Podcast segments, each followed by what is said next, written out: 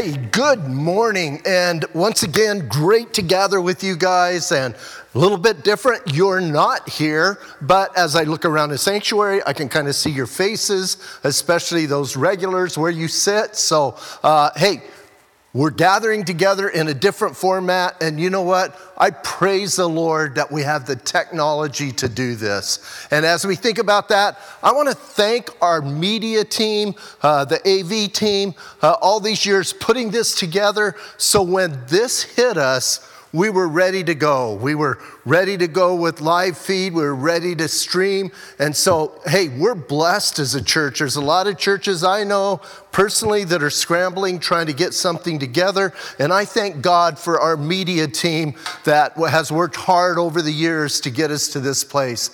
Hey, today we have a special, special teaching for you that we're praying will minister to your hearts. We're going to look at a difficult time for Israel. And you know what? we're going through a difficult time, but here's what I know God is with us through this, just like He was with them. So, our prayer is that this will minister to you, encourage your heart during this time, and strengthen you. And hey, speaking of that, I've been hanging out in Philippians during this time. And uh, last Thursday, I read to you out of Philippians chapter 4. Today, I want to share with you out of Philippians chapter 1. Paul wrote and said, I thank my God upon every remembrance of you always in every prayer of mine, making requests for you with joy, for your fellowship in the gospel from this uh, from the first day until now, being confident of this very thing that he who begun a good work in you will complete it until the day of Jesus Christ. And just like Paul, I thank my God for every one of you. And you know what? I know and you know God is going to get us through this. He is going to complete his work. So, hey, as a fellowship, let's stay strong, let's stay focused on the Lord, and uh, let's walk with Him. Hey, before we begin the teaching, uh, let's pray. Father, we thank you for this time. And Lord, we do want to lift up uh, the, the, the nation, the world as we're walking through this hard time. God, I pray that you'd give doctors and medical people, first responders, and especially those who are trying to develop some kind of vaccine, give them wisdom. Protect people, keep them safe, heal those who are sick, strengthen those who are weak. And Lord, as we get into this teaching, God, draw our hearts close to you as we can see that God is reaching out to the nation of Israel uh, during their time and raising up a man. Lord, we know that during our time that you're with us. So bless this time, we pray, in Jesus' name. Amen.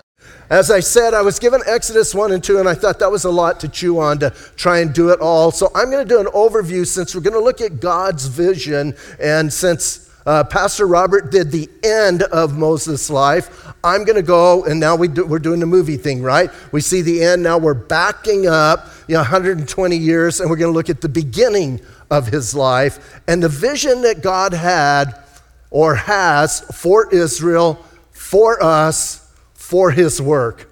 So, chapter one, we see where, and it's interesting, chapter one in, in the New King James starts with now, and it really could start with and right?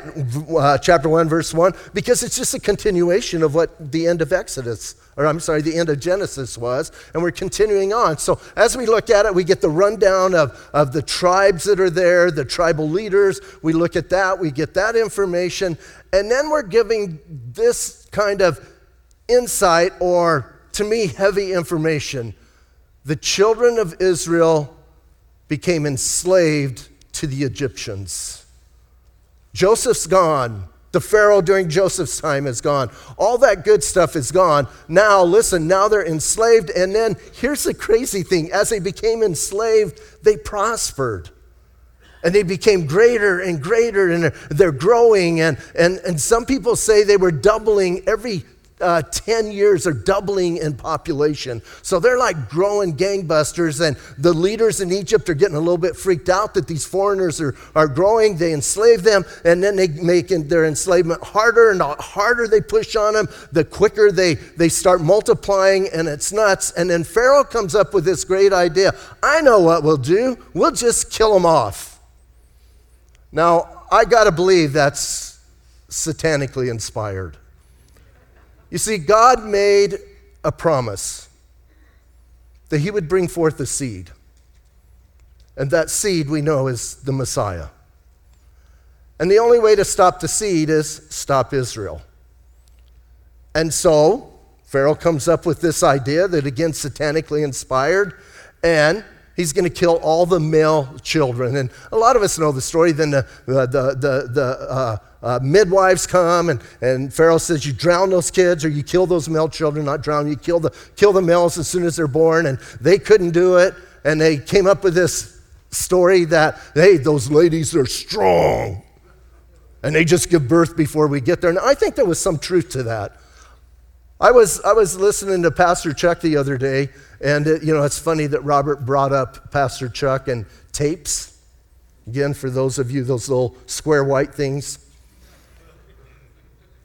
And it's interesting that he brought up Hosanna Tape Lending Library, because that's the exact way that I went through the Bible with Pastor Chuck. Although I was in Bisbee, I would mail tapes in. You could, you could do this thing, you could get four tapes for a dollar. So I would get my four tapes, I would listen to them, put the dollar in, mail them back, and get four more. And I went through the Bible. I didn't ditch school because I was too old to be in school, but I went through the Bible at my potter's wheel with Pastor Chuck. But uh, listening to that, and, and uh, uh, Pastor Chuck was, was talking about these women and what went on and what the midwife said. And then I love this. He goes, Were they lying or not? And I love, what, I love Chuck's answer I don't know. I just love that. So we're going to leave it with I don't know. And sometimes we get hung up on that stuff. That's not the, that's not the issue. The issue is they could not stop what God was doing. And then Pharaoh comes up with even a greater idea and he says, I know, let's drown all the male children. And he's telling even the parents to drown the children. So if they're a boy, you just have them blow bubbles and get rid of them. So that's where we're going to kind of come into now. We're going to get into chapter two and uh, find out what happened. And we have to remember the Messiah is at stake here, but so is this guy named Moses. He's at stake. And beginning in verse 1, here's what, read verse 1, and I love the way this just starts out. And a man of the house of Levi went and took as wife the daughter of Levi. So the woman conceived, bore a son, and when she saw that he was a beautiful child, she hid him for three months. Now, here's what I love we're not giving names here a man and a wife they get together, they bear children. And why aren't we given names? I know their names, and you're going to have to read ahead to get their names because I'm not going to tell you their names. So for homework, read Exodus. But you're going to get their names. And the interesting thing, we're not given their names. We're not given the name of Pharaoh. We're going to find out in a little bit. We're not given the name of Pharaoh's daughter. The only name we're given is Moses and God. What does that tell us? That tells us that we need to focus on Moses and God. These others are just, you know, in there. We don't need to focus so much on that. But here's one thing I love these two came together, and I do know from reading the rest of Exodus, they already had two kids. They already had Aaron, Moses' brother, who's older, and then they had uh, Miriam, his sister. Now, let's think about this for a moment. If you already have two kids, and I believe, the, I believe the decree to drown the children came after Aaron was born. If you already have two kids, why would you have another one? Why would you do that? I mean, hey, in America, we, do, we quit having kids for a lot less reason than we may have to drown them. Think about, think about if you were told, hey, if you have a male child, you have to drown him. Do you think you would stop having kids if you already had two? But here's what I love we're looking at this element of faith. And we're looking at God's vision. Now, God has a vision for the nation of Israel. And God wants to build a man to lead Israel. And here's what I love God doesn't start with an adult man. When God builds this man, this servant to lead these people, he starts with an infant. And so they have this child, and it says she hid him for three months. Now, let's process that just for a moment. Have you ever been around a newborn? I mean, you know, somebody go, but they're little and they cry little. Well, that's true, but they cry a lot little. How do you hide them? How do you how do you do that? And then, you know, some people say, well, why didn't they leave town? They couldn't leave town. They were slaves. Remember, they're not they're not just living, they're they're enslaved. It's not like they could just get up and go, we're gone, we're out of here. So they have this child, they hide him for three months, which I think is a God thing that he's hidden for three months. And I love the idea that that mom, now mom says in verse three, it says, but when she could not hide him any longer, or could not any longer hide him, she took an ark of bulrushes for him, dabbed it with asphalt and pitch, and put the child in it, and laid it in the reeds by the river's bank. Now, we kind of read that casually, don't we? We think, no big deal. Moms, how many of you are going to build a little basket out of weeds, put a little tar on it, and stick your little guy here, honey? Go floating. At three months old? Come on. This lady had faith. And here's the thing I believe, I believe she was, had a vision from God, and the vision we're talking about, and she trusted that God would fulfill his vision. Maybe she even read somewhere Genesis chapter 3. And she trusted God. You see, the whole idea of ministry and God's vision and that affecting our lives is we have to come to the place as servants of the Lord that we're going to trust His vision. And we're going to trust that He is going to do something. And we're going to trust that God is going to work in His people in spite of us.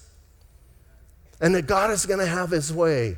And I love this lady, man. Hey, if you had the faith to have a child, and if the decree was to drown your child, how many of you would even get near a river, right? Most would move to Arizona. No rivers, can't drown them. But hey, that's the thing. And you see this mom, she's there, she puts them, and then, and then here's the kicker for me. Do you know what they grow in the Nile River in the banks where the reeds are? Yeah, somebody said it crocodiles. It's not just, listen, it's not just weeds. Now you got crocodiles. You're to you're gonna stick your three month old in a basket in the weeds and say, Good luck, honey. I hope they're not hungry. I mean, that's intense, right? That's faith. And hey, you and I in our ministries, sometimes, sometimes we have to take that step where we don't understand, we can't put it together, it does not make sense. But God, I'm going to trust you. And I'm going to trust your word. And I'm going to trust what you've shown me. And I'm going to step out and I'm going to do this thing. Sometimes it's when we're planting, and sometimes it's after the plant, and sometimes it's 25 years down the road in the plant. And he says, let's do this. And when we think of vision, here's what I think I think of taking chances from our perspective.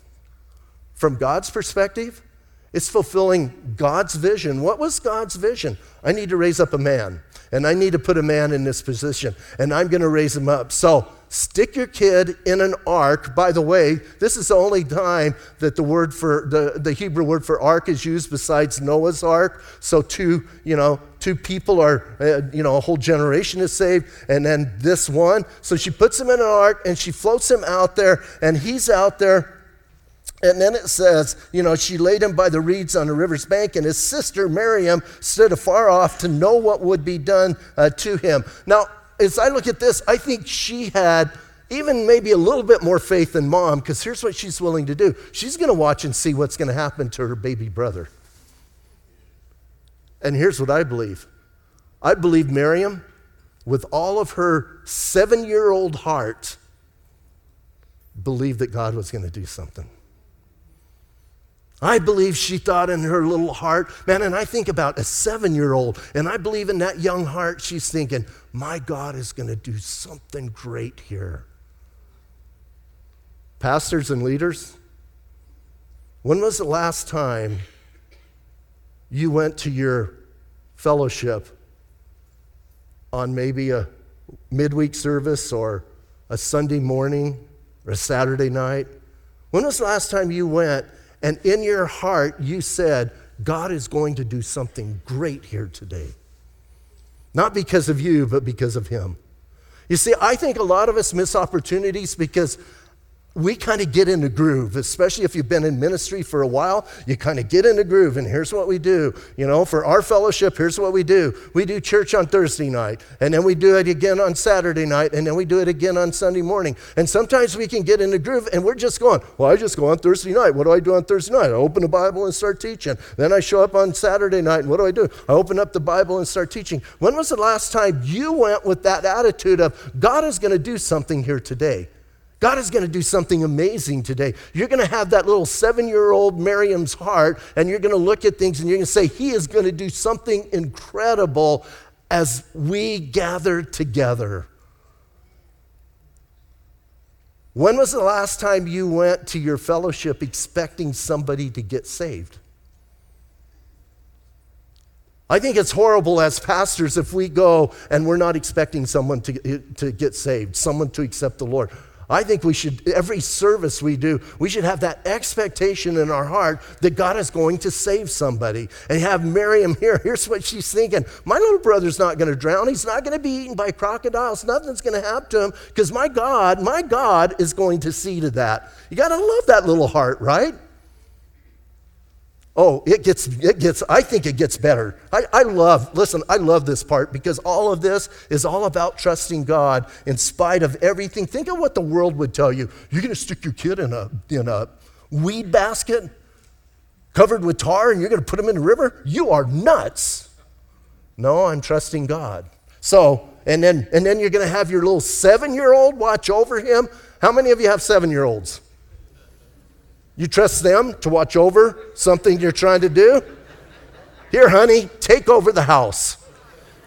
That's crazy, right? So here she is, she's out there. And then it tells us listen, verse 5 then the daughter of Pharaoh came down to bathe at the river, and her maid her maidens walked uh, walking alongside the river and when they saw the ark uh, among the reeds she sent and made, uh, she sent her maid to get it and when she opened it she saw a child and behold the baby wept. So she uh, had compassion on him and said this is one of the hebrews children. Now does that blow your mind Listen, man, she was Pharaoh's daughter. Her dad gave the decree if you have a male child, drown him. And she finds this child. Why didn't she just go, right? I mean, you talk about God working. You talk about God working crazy. You talk about God turning everything on its head and flipping everything around. That's the God we serve. The same God they serve, we serve that same God. And in our ministries, when it looks like everything is down and everything's going wrong and nothing's going right, and the people are enslaved and the people are messed up and they can't get anything right, you know who's working? God. We just got to trust Him. And we got to put that little seven year old out there as a watch. No, we don't really. but we got to trust the Lord. And here he flips this thing. I, I, mean, I don't know about you guys. Maybe you read this and you're not, you're not absolutely blown away that that woman would look at that and go, oh, that's a little Hebrew child. Hallelujah. Well, I don't know. She said hallelujah. And we just kind of read it nonchalant. Well, no big deal. She did it because I know the Bible and I know what happens and, and all of this happens. Well, hey, you know what? This was real life.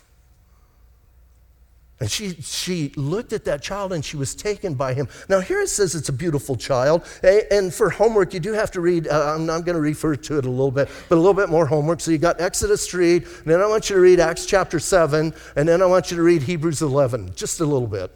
You know, a little bit of stuff to do. We got a long break before dinner so you can get this stuff done. But I'll refer to some of it. But I want you to think about because it says, listen, he was a beautiful child. And in Hebrews, when it says he's a beautiful child, it was like, wow, there was no, no child as stunning as this child. But in, in, in Acts chapter, I'm sorry, in Hebrews chapter 11, listen to this. By faith, Moses, when he was born, was hidden three months by his parents because they saw that he was a beautiful child and they were not afraid of the king's command. They knew he was a beautiful child. They knew he was something special and they're not afraid of what any king could say because they're serving the king of kings and the Lord of lords and the one who created the entire universe. And they do it, and, and they're going along, and then she finds it, and she says, Wow, look at this beautiful baby. And she doesn't drown him. And then I love all of us, we're kind of familiar here, right? Then, verse 7 Then his sister said to Pharaoh's daughter, Shall I go and call a nurse for you from the Hebrew women that she may nurse the child for you? Now, that's kind of crazy talk, right? But here's what she's saying, man. She's going, Do you need a wet nurse? And there was nothing wrong with it in their culture and stuff. You want me to go find one of the slaves to take care of that child? Is this God or what? And then here's what I love you talk about government uh, entitlements. Check this out in verse 8. And Pharaoh's daughter said to her, Go. So the maiden went and called the child's mother. Then Pharaoh's daughter said to her, Take this child away and nurse him for me, and I will give you wages. Wow, the government is going to pay to raise this child that they said should die. Is that good or what? That's, a, that's our God. And again, we read these things and we might read the story and go, Well, Pat, it's just a story. Why don't you apply it to your ministry? Why don't you look at your life and look at what is happening? And, and you know, my heart today is just to talk to those who are grinding it out in ministry and are kind of tired right now. And it could be a season, as Pastor Robert said, maybe it's a season for you to change and change what you're doing. But it could also be a season for you to trust God. Hey, there was nothing good. If you read the whole account up to here, there's nothing good going on for the children of Israel. Nothing. They're enslaved. They're told to kill their children. They had some of their children killed. They're going through all of that. And then all, all of a sudden, God has the Egyptian government paying to raise this child who is going to eventually free the people of Israel out from under him. That's nuts. But that's our God. And you know what? When you go back to your fellowship and you step into that place of ministry, wherever it is, I want you to remember that's the God you serve and you walk into that ministry and you know, hey, you know what my God, you might even, hey, you might even tell people, you know what my God did? My God had Egypt raise Moses so he could deliver the people from Egypt. And just hang that in your heart. So listen, he lays that out. It's, it's great. And she says, oh, oh, I didn't finish that. I, I got to finish verse 9. See, I get excited.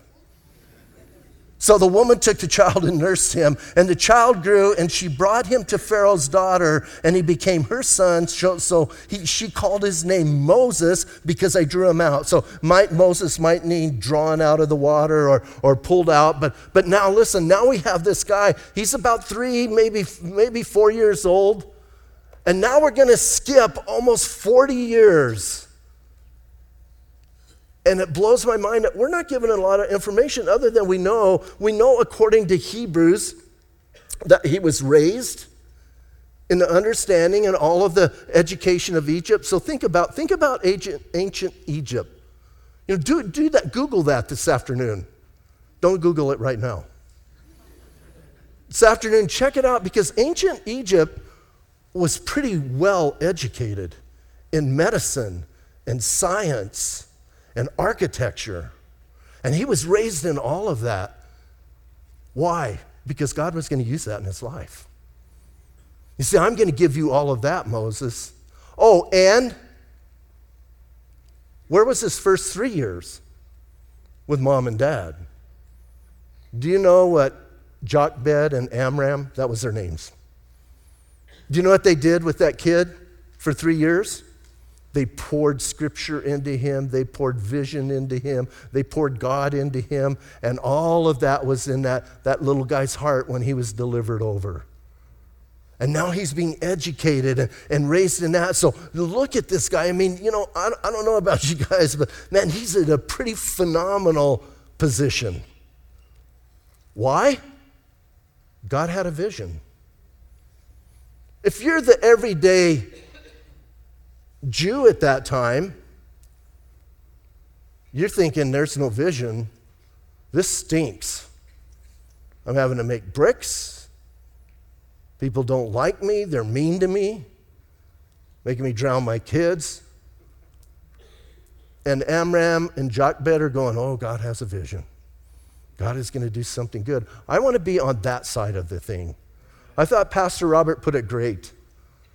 Let's don't be grumpy, dried up people, always angry and bitter. Let's be the happy people.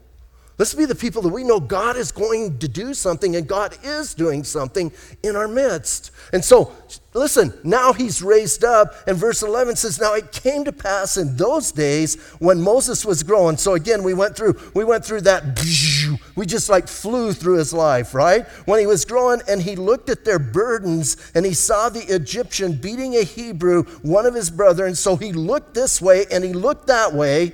And when he looked and he saw no one, he killed the Egyptian and hit him in the sand. Wow. Everything he had, everything he had going for him, his heart was still so bonded with his people that he thought, we'll just take over right now. That's, that's the way I interpret this. Now, he messes up big time. Any of you mess up in ministry? Yeah. if you didn't raise your hand, now you need to raise your hand because you just messed up in ministry by lying. Any of you mess up in ministry? I mean, like really mess up? I mean, like really, really, really, really, really real. Any of you kill anybody in ministry? Some of you have with your hearts. I think all of you have with your hearts. He kills a guy. I mean, you look at this guy, he kills somebody. He takes another person's life. And then, worse than that, he's kind of like my people, and he puts them in a shallow grave. He sticks them in the sand. I'm thinking, dude, that is gross. This is not, a, he just like, like nobody's gonna know. It's like, like, what is the matter with you? Oh, by the way, he was very cautious. He looked this way and he looked that way. But he forgot to look that way. Had he looked that way, he would have never killed that guy. And how many times do we look this way and that way, and then we make a mess? And the Lord says, Seriously? And he comes and cleans it up. Isn't it good? oh, we got to deal with it and we got consequences, but, but still, so, so he does all of that. Now, I want to read a couple, I want to read a couple passages. Acts chapter 11, I'm, I'm sorry, Hebrew 11, 24 through 25 says this By faith, when Moses became of age, he refused to be called a son of Pharaoh's daughter, choosing rather to suffer affliction with the people of God than to enjoy the pleasures of sin. So that's where he, he came about. And then, and then Stephen in Acts has this insight. He says, For he supposed that his brethren would have understood that God would deliver them by his hand, but they did not understand. Here's the thing Moses got out ahead of God. Any of you do that in ministry and you're out ahead of God and, and you're like way out there? I'm very impatient. Robert Furrow and I have had a contest on who's the most impatient, and I think I won once.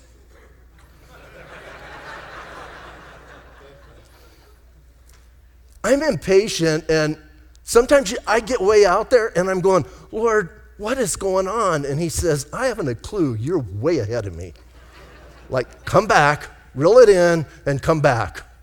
And this is Moses. St. Moses thought everybody knew. Here's, here's what, uh, if you read Hebrews and, and, Acts, here's what it tells us. He knew in his heart he was supposed to lead the people. A lot of us know in our heart, man, I've been called to this. I know I've been called to this, but the problem is we start doing it in the flesh and not in the spirit. And we start taking control and we think, because I've got the good education, because I've got this in my hand, because my parents poured scripture in me, I'm going to do this and I'm just going forward. I'll look to the right right and the left, but I never look up.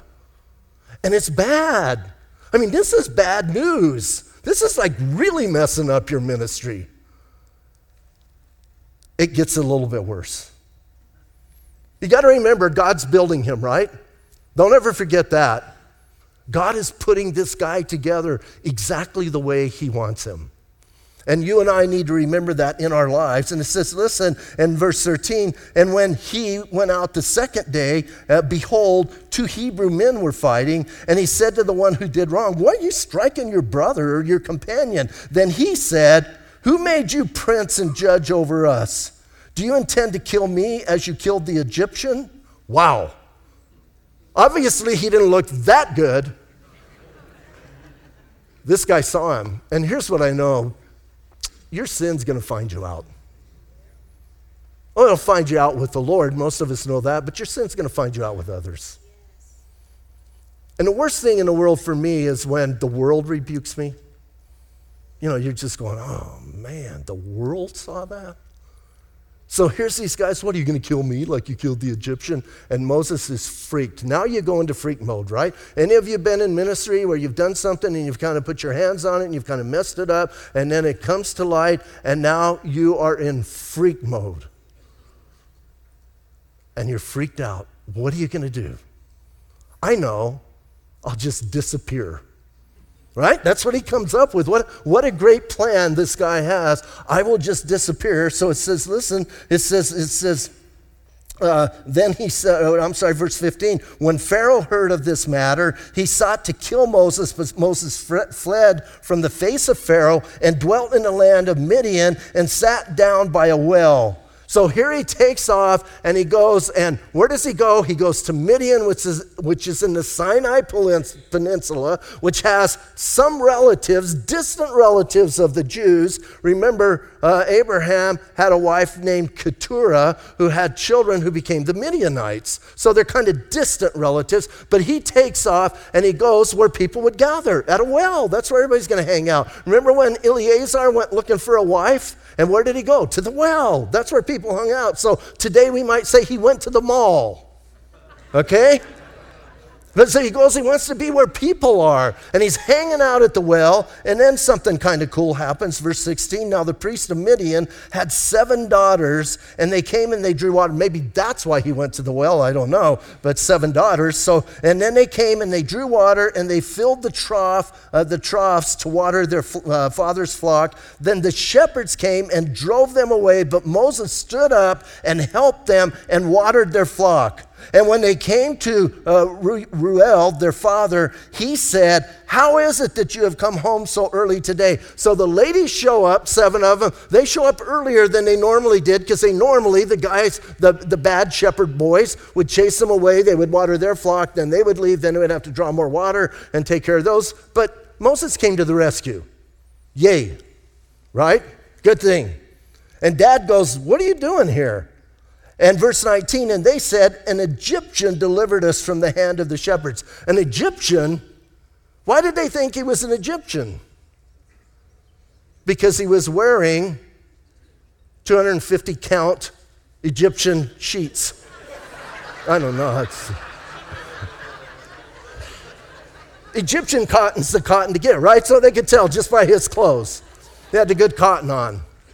And they're going, they're going, This Egyptian, he saved us. And they don't say the Jew, an Egyptian, he delivered us from the hand of the shepherds, and he also drew enough water for us, and he watered the flocks. So he said to his daughters, And where is he? I love this dad's response. There's seven of you. I need to get you married off. Why did you not bring him back? Where's the guy? This guy's rescued you and you just left him there? You ran off and left him? That's a dad. Come on, girls, go get him. I need to get one of you with him. So, where are they? They go, and he says, he says why, why is it that you have left the man in verse 20 middle? Call him, call him that he may eat bread. Then Moses was content to live with the man, and he gave Zipporah, his daughter, to Moses. And she bore him a son, and he called his name Gershom for he said, I have been a stranger in a foreign land. Moses' parents poured a biblical background into his heart as a young guy. Egypt poured tons of science, math, medicine into him as a young man. The desert, the desert's where he really learned, but let's think about why did that happen? Why did he end up in that desert at that time? Well, there's going to be a group of people we're going to learn through some of this teaching this next couple days that are going to wander around that desert for 40 years. And as they're wandering around that desert, somebody needs to know where the best grazing land is. Where's the best wells? Where can we get water? And who better to learn that than a guy that's been roaming around that desert for 40 years? He's going to hang out 40 years in that desert. And here's the thing some of us think, what a waste of my time. No, God is going to use that in your life. And God is going to use that in your life to serve His people. You just have to trust Him. And when that dryness comes, when that difficult time comes, don't get mad at the people God has called you to serve. Let that begin to teach your heart and prepare your heart for where God is going to take those people because He put you there for a reason. I got to believe, partially, Moses has got to be a little bit freaked out right now. I hate being in the desert. I was going to deliver them, but what he didn't realize, you're never going to deliver an entire nation by killing one Egyptian at a time. You kill one and stick him in the sand, wait till you see what God does. He drowns the entire army. So trust him. And maybe you are in that place where it's just no fun. And you might be there, as we've already said, to put you in a position where you're ready to change. But you also might be there where God is growing you into that place where you need to be. Now, finally, all of that was introduction to get to what we need to look at for God's vision. I'm kidding. But listen, verse 23. Now it happened in the process of time that the king of Egypt died. Then the children of Israel groaned because of their bondage, and they cried out, and their cry came up to God because of the bondage. You see, sometimes the only time you and I cry out to God is when our hearts are broken, when we're in bondage. And they're crying out to God. The good news is so, verse 24, God heard their groanings, and God remembered his covenant that he had made with Abraham and with Isaac and with Jacob. And God looked upon the children of Israel, and God acknowledged them. You see, all of this time that we're looking at, these almost 80 years from the beginning of chapter 1 to the end of chapter 2, all of that time, God knew exactly what was going on in Israel. He knew their misery, he knew their sorrow, he knew their hurt. He knew every, every person that cried. He knew every baby that was drowned. He knew everything that happened, and he wasn't ignoring them. And you and I need to remember that as we're doing ministry and it gets hard and it gets difficult. God sees it and God knows, and we just need to trust God Lately, I've been asked several times about questions that we can't answer. There's some questions, saints, that we can't answer, even as pastors. I love it when, when Pastor Chuck said, I don't know. He goes, I know some of you are shocked, but I don't know everything. But listen carefully. Here's people will come and they want answers because their hearts are broken. I just had a, a, text from somebody that used to be part of our ministry that moved away that, that texted me and said, I need this answer now. There was no answer except this one. Don't ever get sidetracked and derailed by the things you don't know about God, but trust the things that you do know about God. And when we get in that place where it's difficult and it's hard and it seems impossible, you and I need to know that God will never leave us and forsake us. We got that last time, right? From the end of Roberts. And now we're getting it here. God acknowledged them. God knew everything that was going on. God made a covenant with this guy named Abraham and pass that on to his son Isaac and pass that on to Jacob and pass that on to the 12 tribes. Now, I want to wrap up with this, and I want us to think about this. That same God is in control right now. In spite of what we think, in spite of what it looks like. And you know what? That same God is working his plan. And he is going to come back someday. And Jesus is going to come back and he's going to set up his throne in Jerusalem. Not in a heavenly Jerusalem, not in a make believe Jerusalem, not in a spiritual. He's going to set it up in the geographical, on earth Jerusalem. And there's nobody that hates that more than Satan. And he's going to do everything he can to derail that.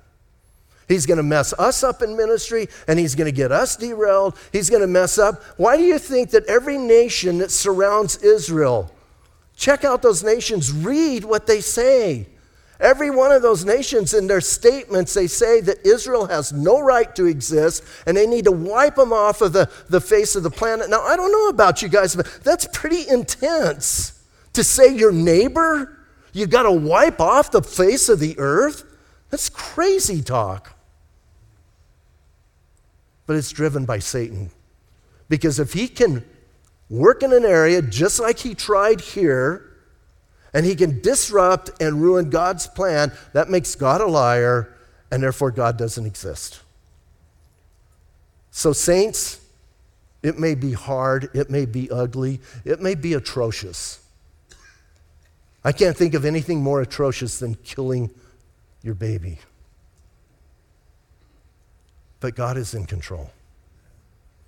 And He knows the hurt, He knows the pain, He knows the hardship, He knows the difficulty, He knows everything you've gone through, especially as servants of the Lord. He knows what we're going through. And we're going through those things so that we can be better servants. I remember one time going and doing ministry at a church, and I got my favoriteest introduction of all. The pastor got up and he introduced me this way. He goes, You guys, here's another zero serving a hero. Saints, that's all we are. We're just zero serving God. So let's exalt his name and let's lift him up and let's never forget that he promises never to leave us or forsake us. Hey, I don't know about you guys, I'm blessed by that teaching, by the fact that, you know what, during that time when Israel felt all alone and deserted as a nation, God was there and God was working his plan. And you know what? I know he's doing the same exact thing right now. No matter how we feel, no matter what our, our, our, emotions might tell us, no matter what the world might tell us, that God is working his plan and we can trust him. Hey, I want to read that last verse again. It says, And God looked upon the children of Israel and God acknowledged them. God is looking upon us. God knows exactly what we're going through, whether it's a high or whether it's a low. He knows exactly where He's at. So I'm going to ask you just keep trusting God, believe that He's going to do a work in, in and through this time. And God, I, I pray that God will encourage your hearts.